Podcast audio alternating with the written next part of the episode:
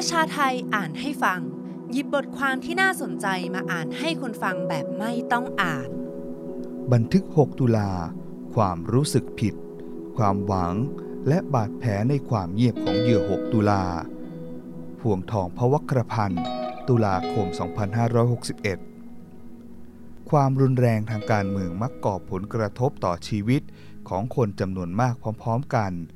ทั้งคนที่เสียชีวิต และคนใกล้ชิดของพวกเขา แต่ผลกระทบที่เกิดขึ้นกับแต่ละคนไม่จำเป็นต้องเหมือนกัน ปัจเจกแต่ละคนรับมือและจัดการกับความเจ็บปวดทางใจไม่เหมือนกัน อย่างไม่นับว่าระดับของความรุนแรงแต่ละคนก็ต่างกัน ในกรณีการสังหารหมู่ 6 ตุลา 2519 เป็นที่ทราบกันดีว่า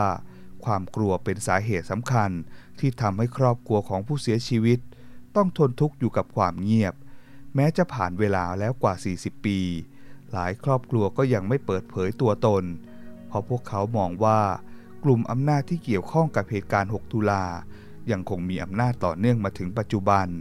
เมื่อคนทำผิดไม่ต้องรับผิด ผู้ที่ต้องตกเป็นเหยื่อต้องถูกลงทันซ้ำสองให้ก้มหน้ากำกืนกับความอายุติธรรมต่อไป คุณสมทัศน์ บุญทพาน ย้อนรำลึกถึงวันที่เขาต้องไปที่ว่าการอำเภอ เพื่อแจ้งการตายของน้องชาย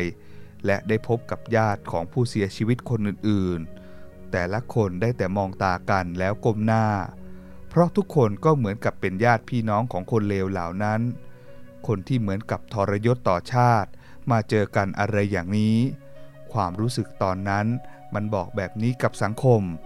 ตัวเราเองรู้ดีว่า ญาติของเรานี่เป็นคนอย่างไร แต่ขณะนั้นเหมือนกับเป็นคนที่ถูกสังคมตราหน้าเอาไว้ ในช่วงที่ทีมงานบันทึก 6 ตุลา สัมภาษณ์ครอบครัวของเหยื่อผู้เสียชีวิตทำภาพยนตร์สารคดีด้วยความนับถือ ญาติของผู้เสียชีวิตรายหนึ่ง รู้สึกดีใจ ที่ยังมีคนคิดถึงน้องชายของเขา เพราะตลอด 40 ปีที่ผ่านมา ไม่เคยมีใครพยายามติดต่อหาเขาเลย เขายินดีให้สัมภาษณ์ แต่หลังจากนั้นสองวัน เขาโทรหาทีมงาน ขอร้องว่าอย่าเปิดเผยใบหน้าและชื่อจริงของเขา เพราะเขากลัว โดยเฉพาะอย่างยิ่ง เมื่อในปัจจุบันเราอยู่ภายใต้การปกครองของทหารอีกครั้ง แต่ความเงียบของเหยื่อกรณี 6 ตุลาไม่ได้เกิดขึ้นจากความกลัวเสมอไป ความกลัวอาจเป็นส่วนหนึ่งที่ทำให้เหยื่อต้องเงียบ แต่เมื่อสถานการณ์การเมืองเปลี่ยนแปลง ผ่อนคลายมากขึ้น ความกลัวก็ลดลงไป แต่ความเงียบยังคงดำรงอยู่ต่อมาเนิ่นนาน ความรู้สึกผิด สุพลพาน เข้าร่วมการชุมนุมขับไล่ถนอมที่ธรรมศาสตร์ ในเย็นวันที่ 5 ตุลาคม และอยู่ในธรรมศาสตร์จนถึงเช้าวันที่ 6 ตุลาคม เขาขับรถตู้ของที่บ้าน ช่วยพาคนบาดเจ็บไปส่งโรงพยาบาล แต่เมื่อเขาพยายามกลับเข้ามาในธรรมศาสตร์อีกครั้ง เขาถูกยิงสามนัด จากเอกสารชันสูตรพลิกศพ สุพลเสียชีวิตด้วยบาดแผลถูกกระสุนที่ศีรษะและหน้าอก ขณะนั้นเขาอายุ 24 ปี เขาเป็นลูกชายคนที่สองของครอบครัวที่มีลูกห้าคน พื้นเพเป็นคนจังหวัดอุดรธานี ลูกทั้งหมดอยู่กับแม่ที่หย่าร้างกับพ่อ ครอบครัวมีรายได้จากการต้มถั่วและมันขาย เขาต้องออกจากโรงเรียนหลังจากจบจากชั้นมัธยมศึกษาปีที่สองเพื่อช่วยเหลือทางบ้าน และเพื่อให้พี่น้องอีกสี่คนได้เรียนหนังสือ เมื่อย้ายเข้ากรุงเทพ ครอบครัวเปลี่ยนมาถักเสื้อไหมพรมขาย โดยสุพลทำหน้าที่ขับรถตู้ส่งของให้กับร้านค้าต่างๆ และบางครั้งเขาก็เปิดแผงเองตามตลาด ความตายของสุพลทำให้พี่ชายของเขา คุณสมทัศน์ บุญทพาน รู้สึกว่าตนเป็นสาเหตุที่ทำให้น้องชายเสียชีวิต และนำความบาดเจ็บแสนสาหัสมาสู่ครอบครัว โดยเฉพาะต่อแม่ เพราะเป็นคนชักชวนให้น้องชายไปฟังการปราศัยของนิสิตนักศึกษาที่ธรรมศาสตร์ เนื่องจากก่อนหน้านี้ราวหกเดือน สุพลเคยเกลียดชังและต่อต้านขบวนการนักศึกษา เพราะในช่วงที่เขาเป็นทหารเกณฑ์ เขาได้ฟังแต่เรื่องเลวร้ายของนักศึกษาจากค่ายทหาร แต่เมื่อฟังการปราศัยของนักศึกษาไม่นาน สุพลก็หันมาสนับสนุนนักศึกษา ผมมีความรู้สึกผิดต่อครอบครัว มันเหมือนกับผมเป็นคนหนึ่งที่ชักจูงเขา ถ้าเขาเป็นฝ่ายขวาของเขาในลักษณะอย่างนั้น ครอบครัวเราก็ไม่ได้สูญเสีย เป็นเพราะผมหรือเปล่าที่ทำให้ครอบครัวสูญเสียครั้งยิ่งใหญ่ ผมมีความรู้สึกผิดต่อคุณแม่มาก ทุกคืนนะครับ ดึกๆ คุณแม่ผมจะร้องไห้เสียงดังออกมา มันเป็นเสียงเหมือนกับที่เขาบรรยายเอาไว้ว่า เสียงร้องไห้อย่างหวยหวน คือความเจ็บปวดมันถึงที่สุดแล้ว คุณแม่ผมจะร้องออกมา แล้วร้องคนเดียวกลางคืน ผมต้องตื่นมา แล้วค่อยมาปลอบคุณแม่ มันเป็นอย่างนี้เป็นเดือนนะครับ ที่คุณแม่ผมลุกขึ้นมาร้องไห้ แล้วก็ค่อยๆ น้อยลงไปเรื่อยๆ น้องๆเขาก็มีความรู้สึกว่า เมื่อคุณแม่ร้องไห้เขาก็ร้องไห้ด้วย แต่เขาเป็นเด็กๆนะครับ เขาก็ปรับตัวง่าย คนที่มีผลกระทบหลักๆ เลยคือ น้องสาวคนเล็กคนหนึ่ง ที่เขาใกล้ชิดกับพี่ชายคนนี้ และคุณแม่และตัวผมซึ่งมีความรู้สึกผิดต่อครอบครัว ที่ทำให้แม่ต้องเจ็บปวด ผมว่าไม่น่าน้อยกว่า 10 ปี ในความรู้สึกที่ผมมีว่าผมรู้สึกผิดกับครอบครัว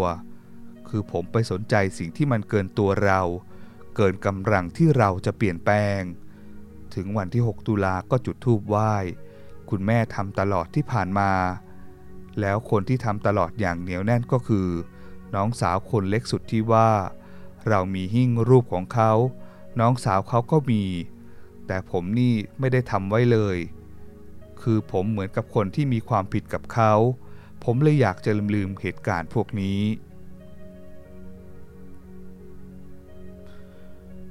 คุณสมทัศน์เก็บความรู้สึกผิดไว้ใต้ความเงียบถึง 40 ปี จนกระทั่งเขาได้ทราบข่าวว่า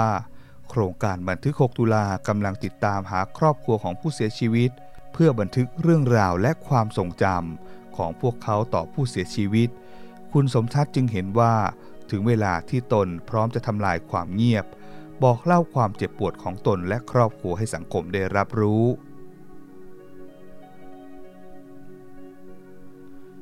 ความเงียบกับความหวัง ในบทความตามหาลูก จดจำและหวังด้วยความเงียบ โดยธงชัยวินิจกูล เขาได้บอกเล่าโศกนาฏกรรมที่เกิดขึ้นกับครอบครัวทองศิลป์ พ่อจินดาและแม่ลิ้มทองศิลป์ที่ใช้เวลาถึง 20 ปี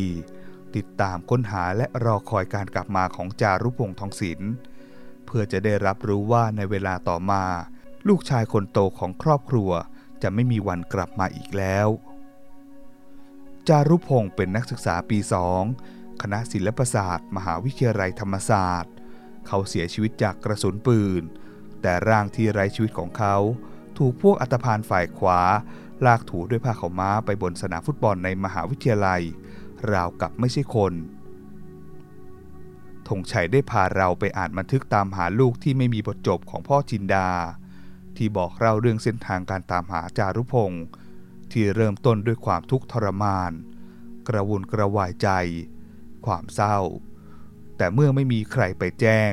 ไม่มีหลักฐานที่แน่ชัดมายืนยันว่า จารุพงศ์ได้เสียชีวิตไปแล้ว ท่านทั้งสองก็ไม่เคยละทิ้งความหวัง ที่จะได้ต้อนรับจารุพงศ์กลับบ้านสักวัน ธงชัยมองว่าบันทึกที่ไม่มีบทจบของพ่อจินดาคือความเงียบ ที่เป็นเสมือนความหวังของท่านทั้งสอง บางทีท่านอาจจะรอเขียนบทจบที่เป็น happy ending ก็ได้ แม้จะเป็นการรอคอยที่แสนทรมาน แต่ก็ยังมีความหวังที่ช่วยหล่อเลี้ยงการรอคอยนั้นอยู่ตลอดมา แต่การรอคอยและความหวังของทั้งสอง ก็ต้องยุติลงในปีที่ 20 เมื่อท่านได้รับการยืนยันจากเพื่อนว่า จารุพงศ์เสียชีวิตแล้วธงชัยให้เราตั้งคำถามว่า ความจริงคือสิ่งที่ดีที่สุดสำหรับทุกคนจริงหรือ บางครั้งความเงียบก็อาจไม่ใช่สิ่งเลวร้ายเสมอไป ความจริงอาจจะโหดร้ายเกินไป จนเราไม่อยากจะรับรู้ก็ได้ ในกรณีของพ่อจินดาและแม่ลิมความเงียบคือบ่อน้ำที่หล่อเลี้ยงความหวังไว้ เมื่อความเงียบถูกทำลาย ความจริงถูกทำให้ประจักษ์ความหวังก็จบสิ้นลง ความเงียบกับบาดแผลที่ยากจะเยียวยา ทีมงานบันทึก 6 ตุลาเคยพยายามติดต่อครอบครัวของเหยื่อรายหนึ่ง ที่เสียชีวิตจากการทรมานและแขวนคอ แต่จากการติดต่อกับเพื่อนฝูงของเหยื่อ พื่อให้ได้การติดต่อจากครอบครัวดังกล่าว ก็ได้รับการยืนยันการปฏิเสธว่า ทางครอบครัวไม่ต้องการให้มีการสัมภาษณ์ และไม่มีวันให้สัมภาษณ์อย่างแน่นอน โดยไม่ได้อธิบายเหตุผลอะไรทั้งสิ้น กระนั้นทีมงานไม่ได้ละความพยายามที่จะติดต่อ เพราะมองว่าเมื่อเวลาผ่านไปแล้ว 40 ปี อาจจะทำให้บาดแผลทางจิตใจได้รับการเยียวยามากขึ้น สมาชิกในครอบครัวที่เป็นพี่น้อง หรือรุ่นหลาน อาจจะยินดีเล่าประสบการณ์ให้เราฟัง อีกทั้งครอบครัวเหยื่อรายนี้ ก็เป็นครอบครัวใหญ่ที่มีฐานะดีในจังหวัดแห่งหนึ่งในภาคอีสาน การจะตามหาไม่ยากนัก หลังจากนั้นไม่นานทีมงานก็ได้รู้จักสมาชิกครอบครัวที่เป็นสะพ้ยเธอรับอาสาว่าจะลองพูดเรียบเคียงกับสามีของเธอให้ แต่สามีของเธอซึ่งมีสถานะเป็นหลานของเหยื่อ และในช่วงเหตุการณ์ 6 ตุลายังเด็กมาก ก็ปฏิเสธที่จะให้สัมภาษณ์ใด ๆ และยืนยันว่าไม่มีใครในครอบครัวของเขา ยินดีให้สัมภาษณ์ เขาบอกว่าเขาจำได้ดีถึงผลกระทบต่อครอบครัวเขา พ่อแม่ของเขาต้องส่งเขาไปเรียนหนังสือที่จังหวัดอื่น เพื่อหลีกเลี่ยงแรงกดดันที่เกิดขึ้น เมื่อเจอการปฏิเสธเช่นนี้ ผู้เขียนได้กลับไปดูรายงานชนสูตรพลิกศพ และถ่ายภาพจำนวนมากของเหยื่อดังกล่าว แล้วก็ตัดสินใจจะไม่ขอรบกวนครอบครัวนี้อีก เพราะสภาพศพของเหยื่อแสดงให้เห็นถึงการถูกทำร้ายทารุณอย่างโหดเหี้ยม เขาเสียชีวิตเพราะถูกแขวนคอ หลังจากเสียชีวิตแล้ว ร่างของเขายังถูกฝูงชน รุมทำร้ายต่อ ตั้งแต่เอาเก้าอี้ฟาด ใช้ของมีคมกรีดไปตามร่างกาย ด้านหน้าและด้านหลัง ถูกรองเท้าแขวนคอและยัดปาก ใบหน้าถูกทุบตีเละ จนคุณพ่อของเขาไม่สามารถจดจำใบหน้าของเขาได้ ไม่สามารถระบุร่างไร้ชีวิตที่โรงพยาบาลได้ จนต้องให้เพื่อนของลูกไปดูด้วยกันอีกครั้ง เพื่อนคนนั้นจดจำรองเท้าที่เขาสวมใส่อยู่ได้ หากใครสักคนที่เรารักอย่างสุดหัวใจ ถูกทำร้ายขนาดนี้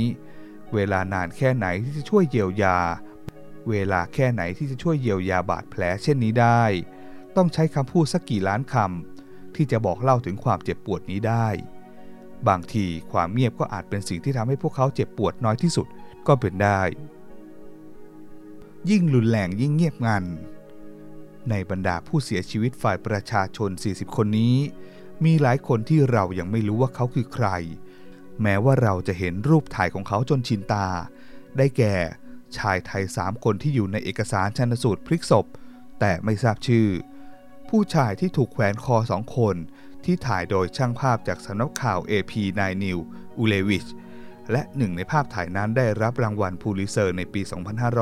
2520 วงเล็บ คนที่ถูกแขวนคอทั้งหมดมี 5 คน อูเลวิชถ่ายภาพได้สองคน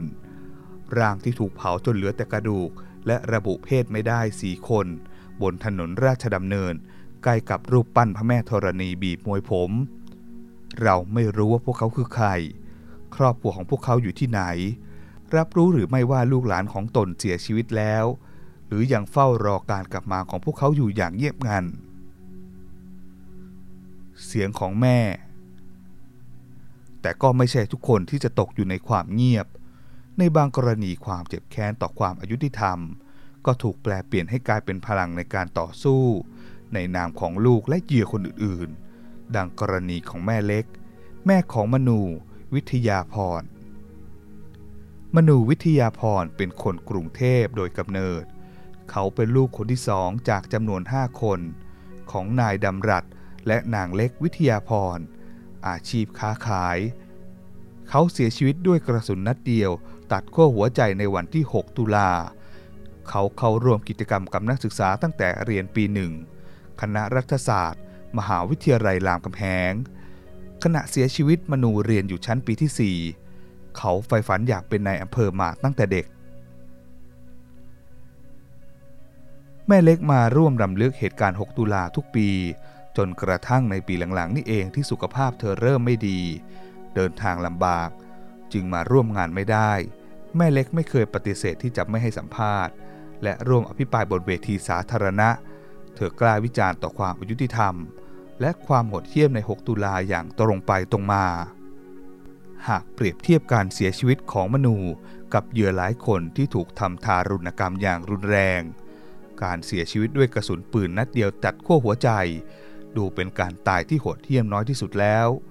อย่างน้อยมันก็คือสิ่งที่ปลอบประโลมผู้เป็นแม่ว่า ลูกไม่ได้ตายทรมานมากนัก แม่ดูศพลูกเห็นใบหน้าลูกอมยิ้ม ก็คิดในใจว่าลูกตายอย่างภูมิใจในสิ่งที่ทำแม่จะได้ไม่ต้องเสียใจ เราเช็ดน้ำตาจนแห้ง ไม่มีน้ำตาจะไหลอีกแล้ว เขาถูกกระสุนปืนนัดเดียวยิงตัดขั้วหัวใจเลย แต่ความจริงเขาจับลูกแม่แล้วนะ เพราะตอนที่ไปรับศพ แขนเสื้อทั้งสองข้างยังผูกอยู่กับเอว เขาจับแล้วทำไมต้องฆ่ากัน ยิงทำไม เขาจับคนไม่ผิดอย่างนั้น ใครจะรับผิดชอบ แม่เล็กกล่าว ทุกครั้งที่แม่เล็กพูด ผู้ฟังจะรู้สึกถึงความคิดถึงลูกที่ควบคู่ไปกับความเจ็บแค้น ต่อความอายุติธรรมที่อย่างเข้มข้นรุนแรงของแม่เล็กอยู่เสมอ ดูเหมือนความสูญเสียดวงใจของตน ไปทำให้หัวใจของเธอไม่กลัวต่ออำนาจใด ๆ จนกล่าวได้ว่า เธอได้กลายเป็นนักต่อสู้ทางการเมืองอีกคนหนึ่ง เป็นภารกิจที่เธอแบกรับและสารต่อจนลูกชายของเธอไม่คาดคิดมาก่อน การต่อสู้ของนางพยาว แม่ของกมลเกต พยาบาลอาสาสมัครหนึ่งในผู้เสียชีวิต 6 คนที่ถูกทหารยิงในวัดปฐุมวนาราม เมื่อวันที่ 19 พฤษภาคม ปี 2553 และนายพันศักดิ์ศรีเทพ พ่อของน้องเชอสมาพันธ์ศรีเทพ ที่ถูกยิงเสียชีวิต เมื่อวันที่ 15 พฤษภาคม ปี 2553 ก็ดูจะเป็นทำนองเดียวกันกับแม่เล็ก สามัญชนมือเปล่า ที่ไม่ยอมซีโรราบให้กับความอายุติธรรม อย่าลืมกดไลค์ กดแชร์ กด subscribe แล้วคุณจะไม่พลาดข่าวสารจากประชาไทย